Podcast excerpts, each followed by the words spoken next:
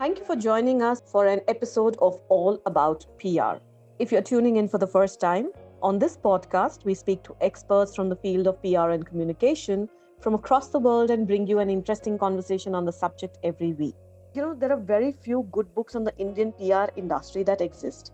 Hence, today's episode is very exciting for me personally. I chanced upon the book A Question of Trust on Parul's page and picked it up. An easy read that gives you a lot to think about as well. Today, we speak to Gayatri Rath and Parul Chand, the co-authors of the book. A very well-written book, I must say, that answers why communication has become one of the core functions of an organization and how a C E O can use it to their company's best advantage. Both the authors bring over fifty years of combined experience in corporate communication and the media industry to this essential and timely handbook on communication for the C E O. It not only emphasizes why corporate communication is an integral part of any organization, but also how it can be marshaled for trust building and growing brand value, even in times of unprecedented crisis. Packed with data, valuable insights from global corporate communication leaders, this is a book you must read if you are a business leader looking to consolidate your brand and cultivate trust, and if you are a P R professional who's working with a business leader as well. So let's add them on. So hi Gayatri and Parul, welcome to the podcast. Hi. Hi. It's so good to have you here. I picked up the book a week back and I think I read it. This was one of the books that I read at one go. Very intriguing, very interesting, and it just pulls you in. Thank you so much. Thank you. So the first question obviously has to be about why this book. So Gayatri, can you elaborate on that? Why did you guys decide to put this book together? That's because our C E O asked me whether they should uh, invest in marketing or communication. And he thought it was a good idea to explore the fact of communications on a brand and in building trust. Of course, I have spent a lot of time in companies working in-house in communications functions. And Parul had a different take to the subject, and so we got together and wrote this book. So that's another interesting story. Parul, can you share with us how you guys decided to partner on this book together? How did that come about? Yes, absolutely, Tarunji. Well, it actually came about sitting in D L F Galleria Market in Gurgaon, in coffee shop of Bari Bookstore. So I don't think it could have been a better venue for starting a book. And Gayatri shared that she was doing this, and I immediately jumped at the opportunity and asked her whether I could also write this book along with her, and that's how the whole thing started, because I also truly believe in the power of P R and communications, and certainly companies don't recognize it enough. So that's how I started off joining Gayatri on her journey to write this book. Absolutely. So what was the writing process like? We write very often for our clients, but very rarely for our own selves, and very rarely a book. So what was the process like? So the process is actually, everybody has their own process, but the way we did it, it was very structured, and Gayatri actually identified the topics in the chapters about how we'll write it, and then we split it up according to our areas of expertise, and we wrote different types of chapters. So that is how it started, and by the way, this book has been a two-year process. It's not like it just happened overnight or this year. So our process was very structured, very, very planned. Other people may have different approaches. I'd like to hand over to Gayatri about how she planned the topics out. Wonderful. So the topics were really about what is it that we wanted to answer in the book. So the process of what the book should be focused on and what it should answer in the book and for which audience. Did that quite methodically, and we went about it and identified the chapters. And then like Parul said, he split up the chapters between Parul and me, and we wrote them down. The interesting part about the writing process is that we had to edit the book at least five times. Those were major edits. So I have five drafts of the book. There are smaller edits that we did in addition. So it is quite a long and involved process. Awesome. So tell me something, very curious to know this. Did your stint in P R, your experience in P R add to or give you discipline to write this book? Did it help in any way? It obviously did, because in communications, when you're writing for the company, for your business leaders, you do tend to develop a style. And there was a point in time when we were writing the book, when Parul and I talked about our individual writing styles, and uh, we realized that, you know, how she wrote and how I wrote was very different. Obviously, my background and my job had an impact on. Excellent. But, you know, while reading the book, it doesn't seem like there are two different styles. It's very seamless. Uh, that's because we worked very hard on that. We worked very hard to complement each other's style, because yes, we had totally different writing styles which were drawn from our own experiences and the kind of work that we do in our professional life. So, but finally what we realized that it was complementing. If Gayatri was able to, to do a deep dive into corporate communication, I was able to do that from the audience point of view and how the gatekeepers of information like journalists feel. There were times when Gayatri felt that I had written stuff which was very sweeping, you know, like a journalist sometimes do, and had to point out that it was being perceived that way. So we were able to correct each other where required. It was taken very well by each of us. So I think that really helped a lot, that we were very complementary in our work. So that really helped to contribute, making it very smooth. And I have to say that PanMac, at the end of the day, they also went through several suggestions. So they helped us even out a lot of the things which otherwise would have to doubt. Things like, do you say corporate communication? Do we say COVID nineteen with capital? I mean, these may seem like small things, but they can really different. Gayatri wrote one way and I wrote another way, which would really stand out much more. Absolutely. You can count this book as one of the successful collaborations between a journalist and a P R professional. And it's a success. Absolutely. Absolutely. Absolutely. It was actually very easy to work with each other. It was very smooth and very easy.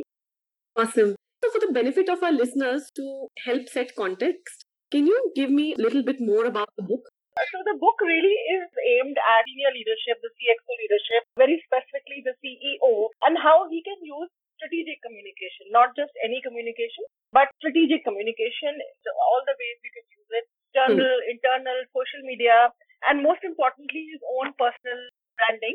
And again, most importantly, his understanding of how his brand and the company's brand are mixing and being communicated to the world outside. So as Gayatri said, she was asked that very important question, should it be marketing, should, should it be communication for my brand? And that's what got us all thinking. And we came up with a book which is very much aimed at the C E O and very much aimed at strategic communication.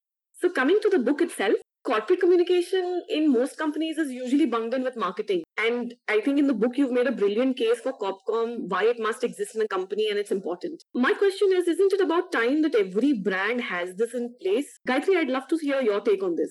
Absolutely. That's the reason why we wrote the book, because we didn't think that it was quite clear to people that corporate communications actually brings a lot of elements of trust building that no other department can actually bring to a company, be it marketing, be it sales, be it government relations, be it public affairs, any of the allied fields. So there is a special place for corporate communications and strategic corporate communications. Right. And uh, and I'm hoping the book will make a difference to the thinking of organizations. Absolutely. I do hope it does too. Though it's a very curious case in corporate communication departments itself. When an individual does join a corporate communication function, they usually end up competing with marketing. They usually end up competing with the agency that they hire or other digital and social agencies that they would possibly be working with. What would your advice be to the person who's heading corporate communications and trying to create a trust bank for the entire communication industry with the C E O?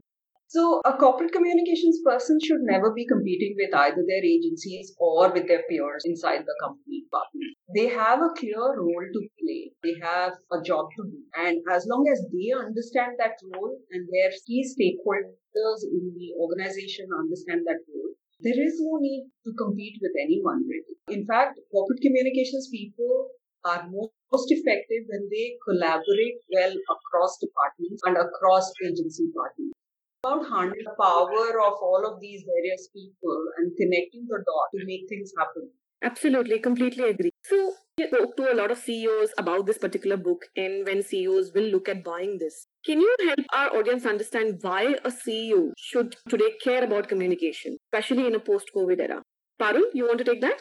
I think it's a no-brainer, literally. I think ship has sailed when you could say that it's fine if I don't really communicate. It's fine, let the marketing team do it. I think the primary reason why post-COVID, the C E O has no choice but to pick up a book like this and learn how to communicate his brand and his own brand and the company's brand is because the distance between his stakeholders like the consumer or his employee and him has totally crashed. Right. Where earlier the C E O could be sitting in his corner cabin and, you know, communicating, not communicating, even say ten years ago, it didn't really matter beyond a point. But what social media has done is the access it was given has meant that there is direct access and direct reaching out to the C E O or the C X O. And because of that, the C E O has no choice but to communicate. If the C E O okay. fails to communicate, especially post-COVID, he or she would be totally out of touch with the stakeholders who are important, would not be able to get the right feedback, uh, would miss out on many crisis points. So it's actually very critical that the C E O of today understands that the audience is just a tweet away, and to fail to have a structured branding and communication context for them to reach out would mean a crisis is brewing all the time. Absolutely. But a lot of C E Os still shy away from creating a personal brand, while you have a lot of startup founders taking a lead in personal C E O branding, and they usually use it as a primary talk point in P R campaigns. But a lot of C E Os still shy away from it, and the focus now has shifted to internal communications, the new buzzword, so to say. What would your advice be to the reluctant C E O? Gayatri? So this is what I'll say to the reluctant C E O, that you owe it to your company right. to build your own brand. Your brand will help your company. Absolutely. So you talk about trust circles in your book that make a lot of sense when you want to create a strong personal brand or otherwise. Can you share this with our listeners? So the trust circles chapter was actually based on uh, something that S R Suresh Narayanan told us. And he talked about a brand having the first circle, which is the innermost circle, is the core. The next circle is the association with, you know, the product or brand, and the third is the cause, which is the interconnect with the outside. Um, and he talked about in the context of the Maggie crisis and, you know, why he thought Maggie was able to bounce back within two months of the launch after a long ban in the country. And it makes a lot of sense. You know, the three circles uh, do make a lot of sense, and it's in the chapter of trust circles. Interesting. So in the course of writing this book, what was one of the biggest surprises that you came across? Could be a case study or a finding. Uh, yes. So I think the one thing that really surprised me was the C E Os that we spoke to, whether it was Nestle's Kresh Narayanan or whether it was Vani Kola from Kalari Capital. All of them were certainly aware of the power of communications. It's just that different C E Os are implementing it in different types of approaches and in different quantum of approaches. It did surprise me that it's not a blank slate at all. They were very much aware about the need for strategic communication, about the need for corporate communication. They just had differing views on how much to use it, which is where the gap of P R comes in and how P R should step up and help the C E O understand where exactly they can use it in a structured manner, because C E Os want best to, to a structure, to a plan, to exact explanations of how it would help. So I don't think P R is doing that so far, which is why the C E O is not as engaged. So right. The moment you are able to spread out, like we have in the book, the various exact areas where strategic P R and communications can be used, I think you'll find C E Os will respond much better. Right. What was the one thing that you found during your conversations with all these C E Os that was sorely missing in the Indian P R industry today? So this didn't clearly come out in any of our interviews with the C E Os, but kind of was a takeaway for me, because having worked with C E Os and being a practicing communications professional, I could clearly see that if we have a clear measurement system that can demonstrate R O I of communications to the C E O, I think that's what happened. And we've tried to tackle that in our measurement chapter, right. uh, where we've about deciding what's the objective of the communications program is and devising metrics that could then help measure R O I. Like you said, you've done a chapter completely on measurement, and we can't do this P R episode without letting our listeners know how to measure it. So how would a P R agency go about, or a P R professional go about measuring impact for a branding exercise? Measurement has to be in the context of what is it that you're trying to drive, so what's the right. objective. And therefore, how do you measure the impact of what you're doing to achieve what you set out to do? Right. And therefore, it is very dependent on what is the objective. Personally, if you ask me, I would measure success of my programs through the number of stories that my team, my agencies tell. But that's just the way I think about it. Right. And it's my program at this point in time. But it could be very different for another communications professional. Or uh, What you're telling me is that it's contextual. It is not contextual. It is actually very specific to what the objective is. You have to be clear about why you're doing communication. You can't just be doing communications because it is good to do. You know, that's where we go on the R O I, and therefore, you know, the fuzziness around the function. Well, that's, I think, an issue, a challenge that all of us in the industry are facing right now and trying to deal with it. Hence, this podcast. If I can just add to what Gayatri is saying, yes, uh, the most important thing is uh, what is what was the objective of the campaign or campaign. What has also changed very quickly, even since we wrote the book, is the rising role of owned media and influencers. And those are to some extent perhaps more measurable than other aspects of owned media. So I think you're going to find that uh, measurement will both become harder and easier, keeping in mind the entry of owned media and the entry of influencers in P R.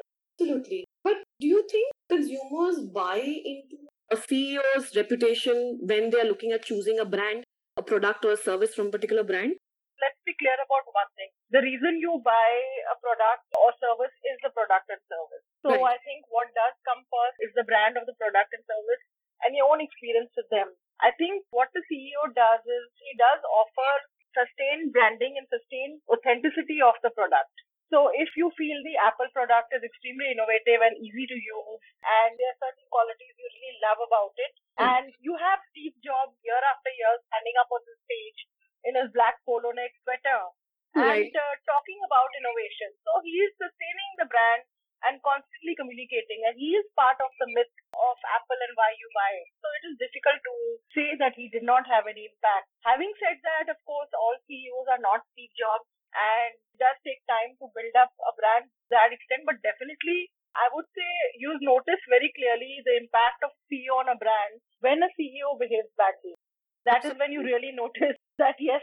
And we can take an example of the Snapchat C E O when there was news. We don't even know whether it was real news or fake news that he said that the Indian market is not important for Snapchat, and people immediately started cancelling Snapchat, and of course, by mistake, also cancelling Snapdeal, which is a different story altogether.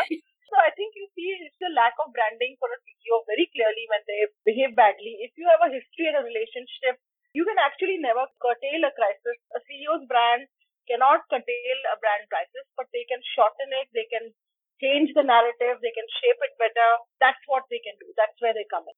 Very well put, Parul. I love the way you illustrated that. So let me flip the question a bit. What is the C E O trust like in P R? And this specifically because you yourself in your entire career have met so many C E Os, and for this book specifically, what is the trust level of the C E Os in P R today?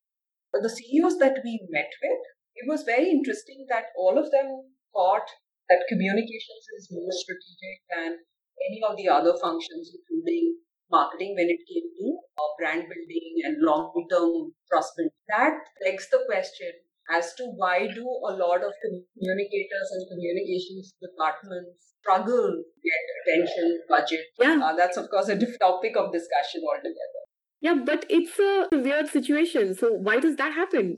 It goes back to what we talked about earlier in the conversation, which is what is the R O I demonstrate R O I of a communications program, and does it match the C E O's business agenda and requirements? Okay, I think what Gayatri is saying is that does it match the business agenda of the C E O, the business value, and that's where they fail to get the attention of C E O and the time and the budget. But I do believe, Tarun, that's changing very, very fast. And we saw in COVID where marketing and advertising budgets were slashed for obvious reasons. It was communication which took up the slack. Is the quantum of compensation gone up? Probably not. Will it go up? One will have to wait and see. But uh, I think COVID has certainly demonstrated the value of P R and communication.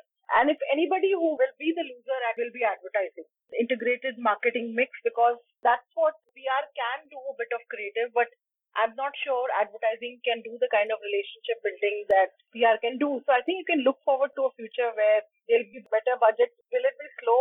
Will it take five years, a decade? Probably. But has the process somewhere started? Definitely yes. Absolutely. That brings me, you know, we're running out of time, brings me to my last two questions. One reason why a P R professional should read this book. Parul. So I think one reason that you should read this book is if you value structured and strategic communication and planned communication. If, like me and guys, you are a person with planner with a plenty of to-do lists and plenty of Google lists and awesome plans filled in, then definitely this is a book to approach communication with. It's your best introduction to planned and strategic communication. Actually, one reason why a C E O should read this book. Because communications will make them successful and they have to invest in communications. Wonderful. Thank you so much for being on the podcast today. I think this will help many a P R professional and the C E O out there who should definitely pick this book up. Thank you, Tarun. It's been a pleasure talking to you as always. Thank you. Thank you, Gayatri. So that was Gayatri Rath and Parul Chand, the co-authors of the latest book on communication, A Question of Trust, which you must pick up today. Thank you for joining us for this episode of All About P R. We will see you again next week for another interesting conversation from the world of communication.